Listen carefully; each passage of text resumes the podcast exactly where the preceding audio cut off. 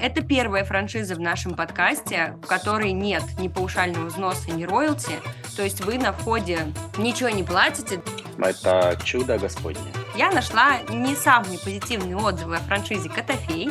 И сейчас мы с вами будем пробовать на них отвечать. 1С – это бесконечная боль, страдания любого, кто занимается розничной торговлей. Я не могу сказать, что мы падаем. Прелесть сети как раз-таки и заключается в том, что ты можешь немножко диверсифицировать свои риски в первую очередь, и плюс ты всегда знаешь, где тебе реализовать товар.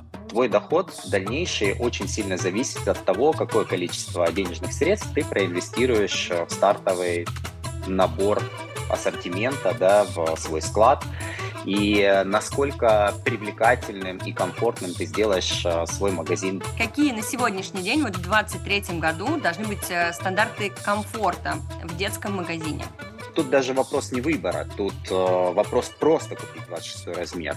Если у собственника бизнеса в голове его пугает возражение «дорого», если ему самому кажется, что тот продукт, который он продает, это дорого, дальше можно ничего не советовать, можно просто закрыть магазин.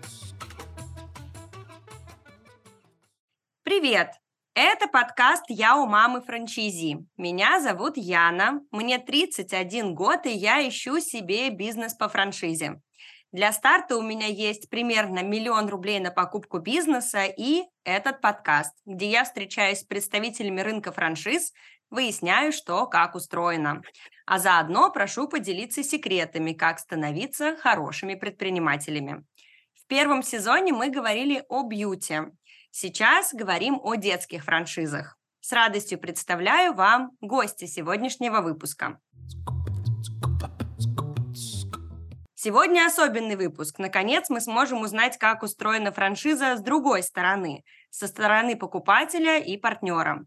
Расспросить его о тонкостях работы с управляющей компанией. С нами на связи франчайзи-партнер бренда детской обуви «Котофей» Сергей Строчков. Сергей работает с брендом «Котофей» уже 8 лет и на сегодняшний день управляет 12 магазинами детской обуви по России. Первый магазин «Котофей» открылся в 2003 году при самой фабрике в Московской области. Сама же фабрика «Котофей» – легенда. Она работает с 1936 года, то есть в этом году ей исполнится 87. Сеть франшиз «Котофей» начала развиваться чуть более 10 лет назад, и сейчас в сети 203 магазина в 82 городах нашей страны и странах СНГ. Из них практически 90% работает по франшизе. Один из магазинов открылся недавно, 1 августа. Открытие нового магазина как раз состоялось у нашего гостя Сергея. Сергей, добрый день. Добрый день, Яна. Поздравляем вас с очередным магазином. Расскажите, где открылись и как оцениваете первые 2 недели работы? Открылись в городе Алматы, это Казахстан. Угу. Первые 2 недели работы очень удачные. Получается, что вы вышли за пределы Российской Федерации. Вы начали, я так понимаю, с Ростова, дальше пошли в Москву. Какие еще у вас города, страны задействованы? Ростов, Москва, Краснодар, и получается, Алматы в Казахстане. В Казахстане работает 2 магазина. Сам «Котофей» и, в общем, выходит в страны СНГ и самостоятельно, и с помощью франчайзи-партнеров, одним из которых вы являетесь. И он подвел недавно итоги первой четверти 2023 года. За январь и март количество заявок на открытие магазинов по франшизе выросло на 93% по сравнению с предыдущим кварталом. Такую феноменальную, безусловно, динамику сам «Котофей» объясняет тем, что покупатели начали активно искать альтернативу уходящим зарубежным брендам, понятно, и, соответственно, их же это и подтолкнуло на расширение франчайзи. Но самым большим спросом пользуется повторное открытие магазинов именно у действующих партнеров франчайзи. Только за этот год открылось уже 23 розничных магазина, и еще есть планы на открытие 8 до конца года. Вы сами чувствуете повышенный спрос на отечественные бренды за последний год? И какие у вас планы? Есть ли желание ухватить такую золотую рыбку за хвост и открыться побыстрее, еще как можно больше? Да, мы чувствуем повышенный спрос. мы чувствуем определенную стабильность, и главное, в общем-то, это то, что и отличает рынок детской обуви, это стабильность, потому что детская обувь нужна всегда, она востребована, детям нужно переобуваться, ходить в какой-то обуви сменяемой, поэтому, естественно, на фоне ухода очень многих игроков, в том числе из ниши детской обуви, мы ощущаем достаточно значительный рост в ряде групп детской обуви, таких как кроссовки. Мы продолжаем свое развитие. В общем-то, в этом году, получается, открыли уже 3 магазина. И некоторые другие мы расширяем, потому что растет наш ассортимент. Мы хотим обеспечить большую представленность для наших покупателей, дать им возможность большего выбора, чтобы у них, в общем-то, все поиски детской обуви замыкались на наших магазинах. Смотрите, какой вопрос у меня. Для старта бизнеса с Котофей не нужны ни первоначальные, паушальные взносы и роялти вообще, то есть мы об этом чуть попозже поговорим, почему там 0 рублей, 0 копеек, но все равно потребуется порядка 9 миллионов рублей на старте, где половина займет это ремонт, оборудование, аренда, а вторая половина – закупка товаров. Так ли это действительно? То есть вот в той финансовой модели, которую я видела, из 9 миллионов 4,5 покупаются обувь, 4,5 на примерно 100 квадратных метров потребуется на ремонт. И подтвердите, так ли это или нет, какие нюансы, и попробуйте вспомнить самый продолжительно окупаемый магазин, в чем его была особенность, и самый быстро окупаемый магазин, как там, почему там быстрее всего получилось. Интересный вопрос, спасибо. Но это действительно так. Если мы говорим в среднем, то да, действительно, это 9 миллионов. Можно открыть, конечно же, магазин и за меньшую сумму, сэкономить на ремонте, сэкономить на товаре. В общем-то, итог ты получишь примерно такой же, ты сэкономишь и на собственной прибыли. То есть на самом деле твой доход дальнейший очень сильно зависит от того, какое количество денежных средств ты проинвестируешь в стартовый набор ассортимента, в свой склад, и насколько привлекательным и комфортным ты сделаешь свой магазин для наших конечных покупателей, потому что не секрет, для многих клиентов комфорт в магазине имеет значительное. Конечно, особенно если это детский магазин. Конечно, все хотят чувствовать комфорт, всем недостаточно уже просто прийти и просто выбрать обувь. Важно, чтобы ты предлагал и нечто большее, вот ту самую заботу, те самые человеческие отношения, чтобы тебе было комфортно в этом магазине, чтобы ты приходил к своему продавцу. Для многих это тоже очень важно, потому что наши продавцы помнят в лицо, по именам очень многих своих клиентов. А вот вообще работу с персоналом, обучение такому сервису, заботе, удержанию персонала, помогает ли сама управляющая компания, есть ли какие-то образовательные штуки? Я, например, без опыта ритейла и, к примеру, решусь на открытие Котофея. Как мне взаимодействовать с сотрудниками? Кто мне подскажет? Конечно, есть обучающие материалы, есть система дистанционного обучения Котофея, которая очень помогает, и ты подключаешь продавцов, они проходят определенные так называемые траектории, узнают товар, узнают основы общения с покупателем. На самом деле там магии никакой нет, ты просто нужно общаться с людьми так, как тебе хочется, чтобы общались с тобой, вот и все. Плюс, когда ты открываешь магазин, ты должен думать о том, что покупатель, который приходит к тебе первый раз, он обязательно должен иметь выбор. Он должен иметь выбор не из 3, грубо говоря, ботиночек, а из хотя бы 6-8. Тогда покупатель, который придет к тебе первый раз, будет понимать, что это тот самый магазин, который решает мои проблемы. Потому что, в общем-то, это та причина, по которой мы открывали первый магазин самостоятельно, потому что у нас был ребенок, жена меня отправляла за поисками, как сейчас помню, 26-го размера сандалии, я носился по всему городу в истерике и не мог ничего найти, надо было съездить в один магазин, потом поехать во второй, в третий, четвертый, пятый, десятый, везде был какой-то ужас, ты приезжал в магазин, и говорила, и что у вас есть 26 размера, тебе уныло говорили, ну вот этот один ботинок у меня есть. И ты понимал, что тут даже вопрос не выбора, тут вопрос просто купить 26 размер. Возвращаясь к вопросу, да, окупаемый магазин, самый окупаемый магазин, это был первый, наш самый первый магазин, Мега в Ростове-на-Дону. На тот момент мы смогли предложить рынку то, о чем я и говорю. Мы могли предложить ассортимент, мы могли предложить классную площадку, удобный торговый центр. И плюс ко всему, самый важный, наверное, фактор, да, нашего бизнеса – это максимально приятный сервис. Это забота о наших покупателях, да, это помощь в примерках, это уважительное к ним отношение, к покупателям. Это просто элементарные какие-то вещи, которые, к сожалению, отсутствуют во многих-многих местах, и, конечно, люди это ценят. А по поводу самого сложного по окупаемости расскажете, насколько он сильно отличается, например, от этого Мега в Ростове? У нас был другой опыт. Был магазин, который окупался достаточно долго, сложно. Там, к сожалению, было большое количество внешних факторов. Был пожар в Зимней Вишне в торговом центре.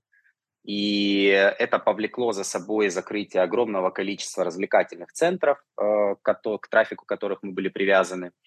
И там как раз мы буквально открылись, и закрылся самый ключевой развлекательный центр из всех имеющихся в этом жилом районе, да, на трафик которого мы полагались изначально. Потом нас накрыл ковид, и, в общем, дальше все началось по нарастающей, но прелесть сети как раз-таки и заключается в том, что ты можешь немножко диверсифицировать свои риски в первую очередь, и плюс ты всегда знаешь, где тебе реализовать товар, потому что когда ты открываешь самый первый магазин, и он у тебя один, то реализовать остатки этого магазина очень трудно. Поэтому чем больше твоя сеть, тем ты более гибкий в плане реализации ассортимента, тем больше ты можешь себе позволить каких-то определенных рисков, да, и экспериментов именно в наполнении магазина.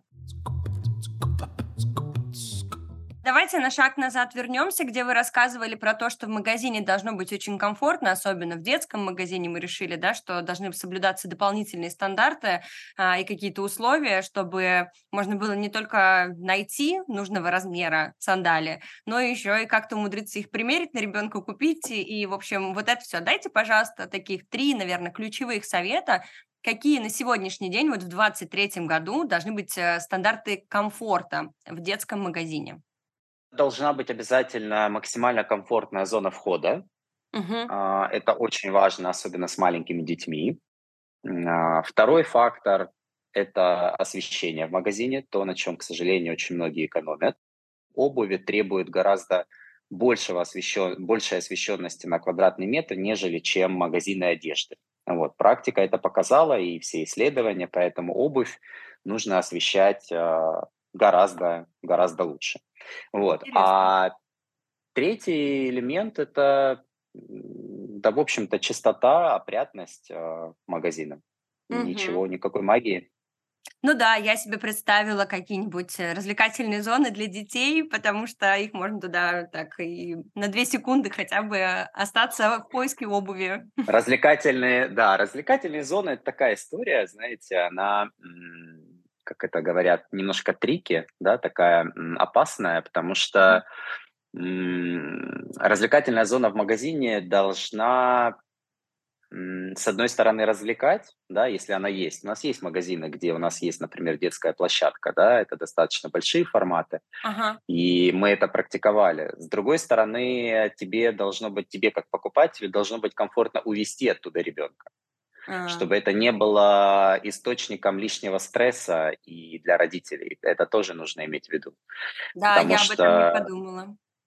Да, потому что если там всегда хочется сделать какие-то «Звездные войны», невероятные корабли, там шарики с бассейны, сухие бассейны с шариками, да, в итоге в реальности это все превращается в скандалы, крики, плач и боль. Вот. Да, поэтому... слушайте, я только подумала о точке входа. Я туда закину чадо, пойду выбирать ботинки. А после того, как я выбрала ботинки, я уже не подумала. Отличная мысль, мне кажется, действительно, мухи отдельно, да, котлеты отдельно в случае ритейла детского. Правильно ли я понимаю, что вы являетесь представителем не только бренда Котофей, но и других франшиз детских товаров, например, Рейма, финская одежда для детей? Да, верно. Тогда у меня вопрос. Раз вы вышли с Котофеем на страны СНГ, расскажите, пожалуйста, насколько Котофей, вот сама франшиза, соответствует международным стандартам и насколько качественно и комфортно с ней работать в других регионах? Задумался над вопросом, что значит международные стандарты франшизы. Пойду от обратного, да? Да. Не вижу, в чем не соответствует, поэтому сделаем вывод, что соответствует. Франшиза Котофей максимально комфортная, она как раз-таки позволяет предпринимателю даже без опыта. И та поддержка, которую оказывает фабрика, она была значительной и помогла нам очень комфортно начать это развитие. Сейчас, например, ключевое значение приобретает IT-поддержка, которую фабрика оказывает. Это, в общем-то, я, честно говоря, даже не знаю, оказывает ли кто-то еще подобную поддержку во франшизах на рынке России, с учетом того, что мы все работаем с компанией 1С. IT-поддержка имеет очень важное значение, потому что 1С – это... бесконечная боль, страдания любого, кто занимается розничной торговлей. И это компания, которая не дает скучать, она всегда выкатывает какие-то обновления, изменения, плюс всегда о нас заботится наше государство, оно вводит маркировку, ну, позволяет нам не скучать, добавляет некоторый тонус в нашу жизнь. И, соответственно, без IT-поддержки я, честно говоря, не знаю, как можно справляться с этим всем. Ты в итоге будешь заниматься не продажами, не развитием, а решением вопросов своей программы. Почему у тебя не открылась касса, почему она закрылась, почему у тебя не считывается марка, а как тебе поработать с честным знаком, отдельная приятная организация. У меня был такой вопрос, хотела вас спросить, насколько через 8 лет работы с брендом вообще нужна, да, такая коммуникация постоянно с управляющей компанией, в принципе, понятно. Я так понимаю, что в управляющей компании работают не только айтишники, да, это HR, и маркетологи, и система продажников, да, которая помогает вам с ассортиментом, поэтому... Есть ощущение после этого ответа, что коммуникация с фабрикой, да, с управляющей компанией на фабрике, она постоянная. Мне кажется, что вместе веселее, да, однозначно, как говорят. Вот. И Котофей – это, в принципе, такая история немножко про семью в каком-то смысле, потому что это действительно очень поддерживающая атмосфера, это действительно люди, которые тебя слышат, у которых есть, самое главное, определенный такой человеческий моральный компас внутри. Ну, на самом деле, это ужасно приятно осознавать, что такой старинный бренд, которому 87 лет, да, остается фабрикой, которая не просто научилась переживать все сложные времена и производить детскую обувь, а сохранять стандарты качества, а главное, научилась развиваться в постоянно меняющихся, как вы сказали, обстоятельствах. И сегодня, и в другие времена было там не проще, тоже интересно. Я сама из Санкт-Петербурга, и мне обидно, например, смотреть на там, большевичку, скороход, красный треугольник и так далее, заводы, которые закрываются, которые имели не менее прекрасную историю, но не смогли найти нужный компас, как вы сказали, да, для того, чтобы выплыть. Поэтому отдельная благодарность самому Котофею, как они вот за года, за такой почти летний опыт научились маневрам. С точки зрения франшизы, это тоже очень интересный для меня и, по крайней мере, кейс. Это первая франшиза в нашем подкасте, в которой нет ни паушального взноса, ни роялти. То есть вы на входе ничего не платите, да и до кучи ко всему. Я сам Котофей предоставил мне информацию, что они компенсируют часть затрат при открытии магазина на приобретение торгового оборудования от 700 тысяч до чуть более миллиона, и компенсацию на автоматизацию. 50% затрат на автоматизацию возвращает Котофей. Я так понимаю, что франшиза, связанная с товарами, часто не имеет вот на входе, да, платежа. Многие из них с нуля начинают, и Котофей, получается, еще и часть компенсирует. Да. Вот это что за штука такая? Это чудо Господне. Классно. Получается, что каждый новый магазин, открывая с Котофеем, вы получаете вот такой товарный, да, депозит, на который можете потом шикануть, покупая. Конечно. Да. Конечно. Кучу босоножек. Да-да. Кучу босоножек – это прекрасно. А скажите, вот с 2020 года Котофей в своей франшизе отказался от монобренда, да, и начал добавлять в свои линейки бренды других производителей, сопутствующие товары, типа там головных уборов, рюкзаков, какой-то верхней одежды. Как вы переживали эти нововведения и насколько повлияло добавление новых линеек? Оказалось ли это успешным кейсом?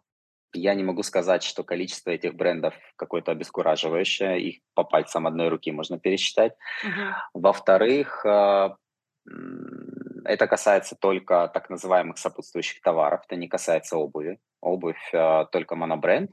Uh-huh. И, в общем-то, в структуре сопутствующих товаров тоже основная часть – это все-таки сопутствующие товары Котофей.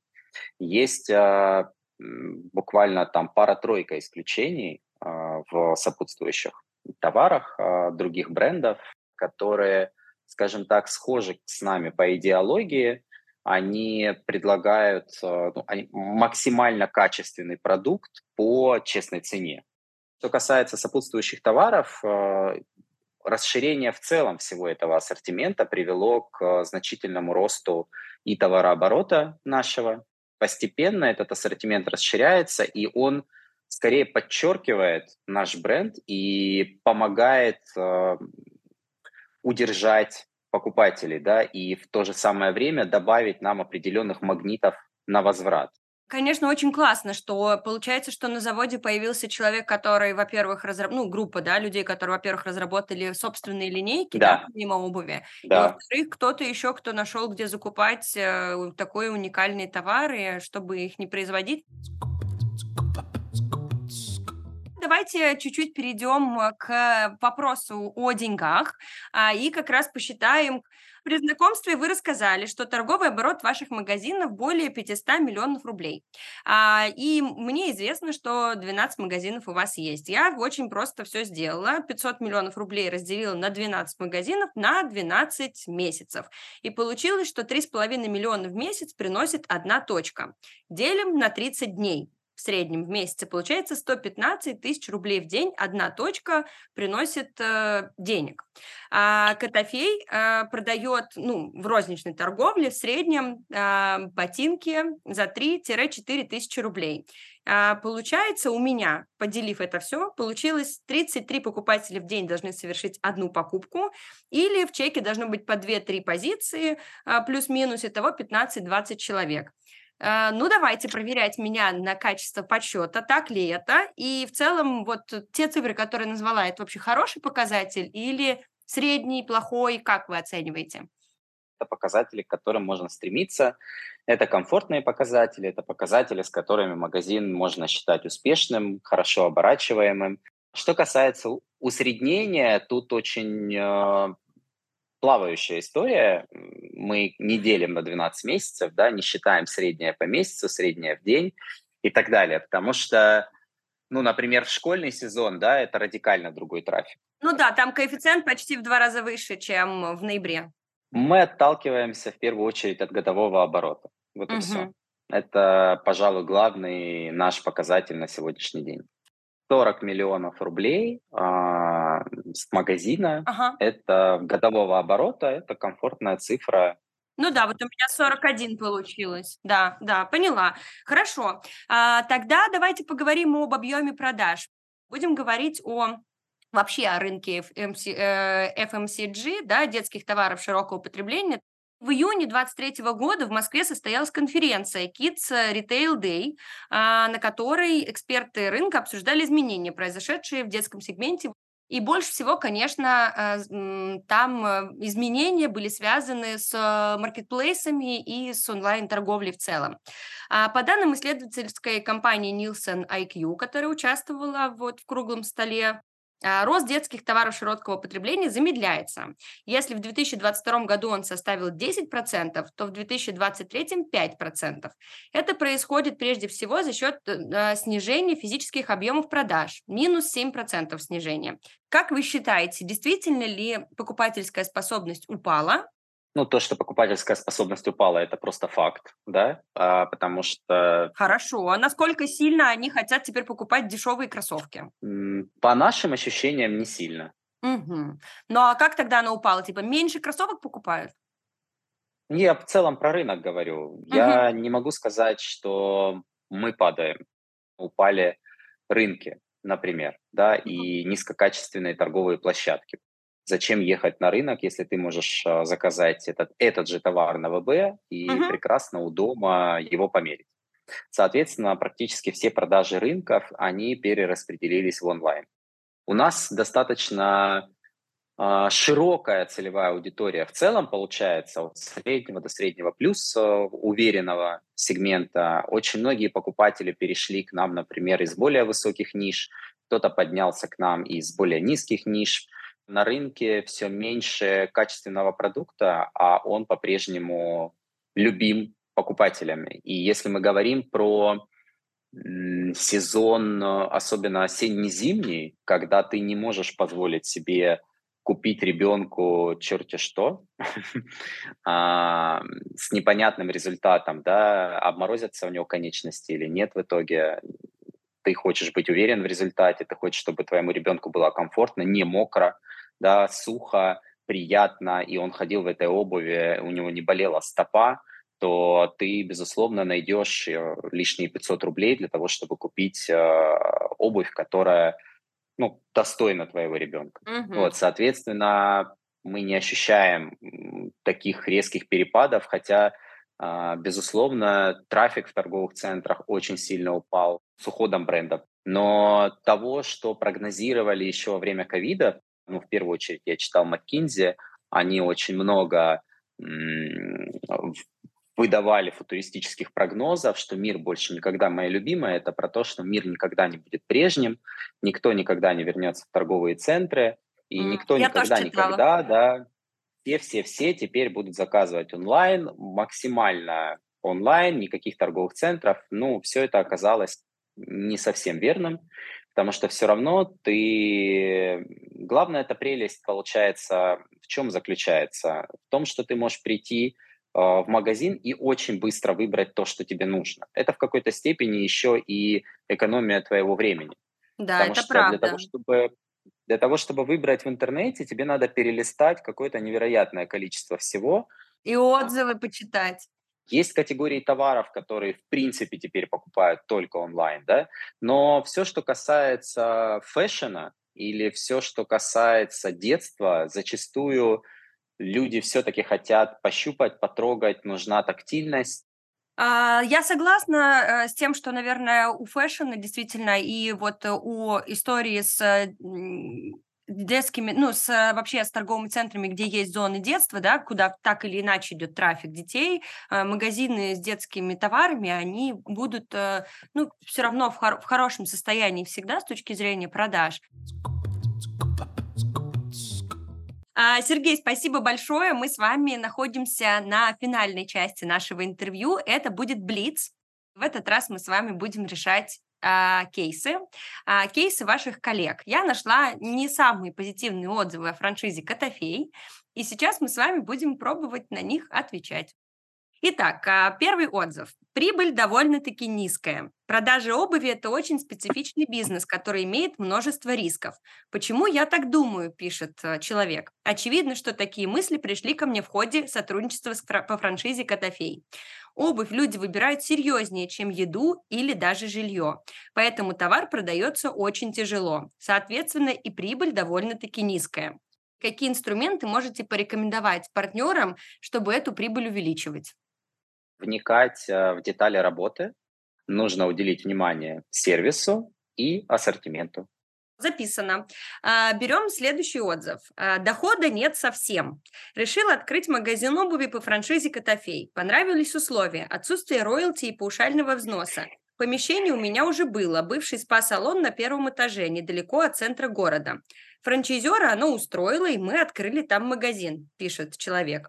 Посетителей довольно много, яркая вывеска. Только покупают обувь не очень охотно, мотивируя тем, что дорого. Рядом открылся аутлет, и там тоже продают детскую обувь, только дешевле. Продажи, конечно, идут, но доход совсем небольшой. Не уверен, что смогу выйти в ноль в течение ближайших 3 лет.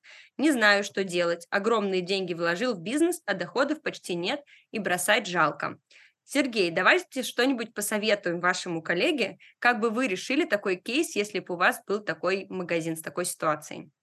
Есть базовые вещи, на которые нужно смотреть, да, как работает твой бизнес. Средний чек, как минимум, конверсия. И в данном случае, если человек говорит о том, что у него много посетителей, то это уже прекрасная база для работы. Нужно понять, как их удержать. Нужно оценить, нужно проработать возражения дорого. Если у собственника бизнеса в голове его пугает возражение дорого, если ему самому кажется, что тот продукт, который он продает, это дорого, дальше можно ничего не советовать, можно просто закрыть магазин. Вот и все. Угу. Если ты готов с этим поработать, надо понять, что именно ты продаешь и в чем ценность твоего товара. Потому что дорого – это всегда несоответствие цены и ценности товара в голове у покупателя. Значит, возможно, его команда не совсем доносит всю ценность нашего товара, да, не может влюбить в бренд. Потому что если, опять-таки, и собственник, и команда не влюблены в бренд сами, им будет очень сложно влюбить покупателя.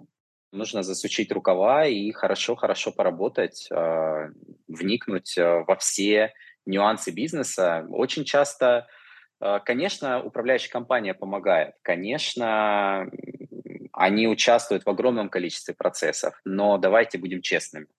Если ты не хочешь работать, ничего работать само не будет. Да? Это, как правило, большое заблуждение очень многих людей, которые собираются открыть бизнес по франшизе. Вот у меня есть 3 миллиона рублей, давайте-ка я что-нибудь приоткрою.